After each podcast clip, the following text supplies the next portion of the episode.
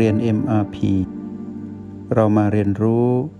การมีสติกับ Master T ที่ที่นี่ทุกวัน เชิญนั่งคูบัลลังเนาะพาจิตกลับบ้านเอารหัสแห่งสติในระยบทนั่ง แล้วฟังสิ่งที่มีประโยชน์ พยายามตั้งกายให้ตรง อยู่นิ่ง โดยเฉพาะกายท่อนล่าง ให้นิ่งที่สุด กายท่อนล่างตอนที่เรานั่งนั้น จะกลายเป็นสนามของพีพีเนาะส่วนกายท่อนบน ตั้งแต่เอวขึ้นมาจนถึงศีรษะ ให้พยายามตั้งตรงตลอดเวลาเหมือนตอนเริ่มต้น ถ้าศีรษะเราขยับ ก็คอยจับดูว่ามันสับประงกลงไปตอนหายใจเข้าหรือหายใจออก ตอน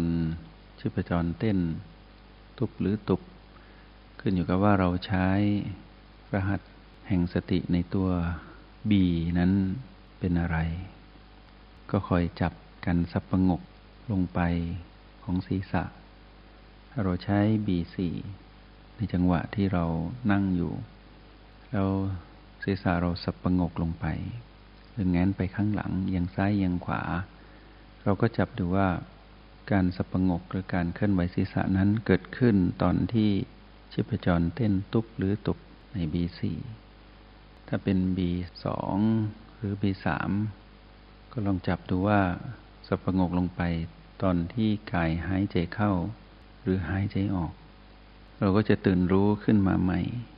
กายท่อนบนก็จะตั้งตรงเหมือนเดิม การตั้งกายตรงของกายท่อนบน ต้องตั้งตรงในความที่เป็นความผ่อนคลาย ไม่ใช่ตั้งตรงแล้วเกรงให้รู้สึกผ่อนคลาย ให้รู้สึกถึงว่ากายนั้นหายใจได้สะดวก ไม่มีการกดทับหรือโค้งงอของหลอดลม และระบบของการหายใจในแนวดิ่ง ที่ต้องมีการเคลื่อนไหวของลมหายใจภายในและภายนอก ที่สอดคล้องกับกายที่ตั้งตรง ในระดับที่พอดี ไม่เครียดไม่ตึง ส่วนกายท่อนล่างนั้น เราก็ปล่อยให้เป็นไปตามธรรมชาติ คือปล่อยให้เกิดการกดทับของน้ำหนักกาย กับแรงดึงดูดของโลก หรือแรงโน้มถ่วงของโลก ก็จะมีน้ำหนักที่ไปกดทับในกายท่อนล่าง ที่เราวางราบแนบติดกับ เบาะหรือพื้นที่เรานั่ง แล้วคอยสังเกตด้วยการพาจิตกลับมาอยู่ที่ฐานจิตผู้ดูคือโอแปดแล้วก็เฝ้าดูว่าบัดนี้นั่นเรามีอารมณ์มีความรู้สึกอย่างไร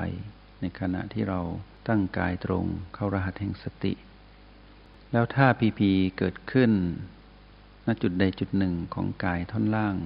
หรือพีพีง่วง ที่เป็นการสปงกของศีรษะ หรือมีความฟุ้งซ่านรำคาญ หรือเต็มไปด้วยความคิดจินตนาการในกระโหลกศีรษะในสมอง ก็คอยสังเกตแล้วก็เลือกบีที่เหมาะสม ถ้ามีความคิดมาก ๆ จินตนาการหรือความฟุ้งซ่านเกิดขึ้นในกระโหลก ต้องเข้ารหัสโอแปดบวกประตูแล้วก็บวก B5 หรือตั้งหลักที่อยู่ที่ B5 เพื่อคอยสังเกตความเกิดดับ ของความคิดที่วิ่งแล่นอยู่ในกระโหลกศีรษะ เป็นผู้เฝ้าดูไม่ไปเป็นผู้เล่น แล้วเป็นการตื่นรู้อยู่ท่ามกลาง ความคิด ความฟุ้งต่างๆ ที่เป็นเรื่องของอดีตอนาคต เราก็ยังอยู่กับปัจจุบันที่บีห้าหรือการสปงกของความง่วงของศีรษะ หรือการเคลื่อนไหวของศีรษะอันเกิดแต่สภาวะการตอบสนองของกายที่ไม่ใช่ความง่วง เช่นงั้นไปข้างหลังอย่างซ้ายอย่างขวา หรือเกิดอาการที่มีการเคลื่อนไหวของศีรษะ เราก็คอยจับดูว่าเกิดขึ้นตอนไหน ตอนที่หายใจเข้าหรือออกของ B2 หรือ B3 หรือตอนที่ชีพจรเต้นตอน B ใช้กับ B4 ต้องใช้ให้เป็น ส่วนอาการที่เป็นพีพีเน็บชาปวดเจ็บ รือร้อนเกิดขึ้นณจุดใดจุดหนึ่งของกายท่อนล่างที่มีการกดทับโค้งงอ เพราะเราคู่บัลลังก์ของกายเข้ามานั่งขัดสมาธิต้องมีการกดทับและโค้งงอเป็นธรรมดา จุดที่โค้งงอหรือกดทับ ย่อมมีอาการร้อน ชาเหน็บปวด เจ็บ หรือแม้แต่เป็นตะคริว เราก็คอยสังเกตณจุดที่เกิดเหตุนั้นว่า มีชีพจรเต้นณจุดนั้นตุบๆ ให้สัมพันธ์กับการเต้นชีพจรที่บีสีหรือลมภายในที่บีซีก็แปลว่าเราเป็นผู้ที่คอยสังเกตอยู่ที่โอแปดแล้วเมื่อเกิดพีพีขึ้นที่จุดที่มีปัญหาในกายท่อนล่างที่กดทับหงงออยู่นั้น เราก็เลือก B4 เป็นเครื่องมือในการที่จะทำให้เรานั้นประสบความสำเร็จในการเป็นผู้ดู ว่าพีพีนั้นจะดับตอนไหน ถ้าเราเห็นความสัมพันธ์ระหว่างชีพจรที่เต้นณจุดเกิดเหตุ กับชีพจรที่เต้นณ B4 สัมพันธ์กัน ความเป็นปัจจุบันก็จะนำพาให้เราก้าวข้าม ทุกขเวทนาพีพีลบที่มานกำลังจะทำให้เราเกิดความรู้สึกและอารมณ์ไปในทางลบก็จะไม่เกิดขึ้น เพราะเราเป็นปัจจุบัน จุดเกิดเหตุทั้งหลายหรือพีพีที่จุดที่มีปัญหาทั้งปวงที่เกิดขึ้น ในอิริยาบถทที่เรานั่ง ไม่ว่าจะเกิดอะไรขึ้นตรงไหน จุดใดก็ตาม ให้เราเป็นผู้เฝ้าดู และให้รู้ว่านั่นคือโอกาสในการที่เราจะเห็นพีพีนั้นดับ การเห็นพีพีดับก็คือการเห็นมารที่อยู่ในพีพีนั้นดับด้วย การเห็นตัณหานั้นดับก็เป็นกำไร กำไรของการเป็นผู้ดูกำไรของการเป็นผู้ดูก็คือวิปัสสนาญาณคือการเห็นความจริงของธรรมชาติสามประการ ที่เกิดขึ้นกับพีพีนั้นนั้นก็คือความไม่คงอยู่ท้าวร ความไม่สมบูรณ์ ความไม่คงอยู่ท้าวรของพีพีนั้นนั้นความไม่สมบูรณ์ของพีพีนั้นนั้นเพราะถูกความไม่สมบูรณ์นั้น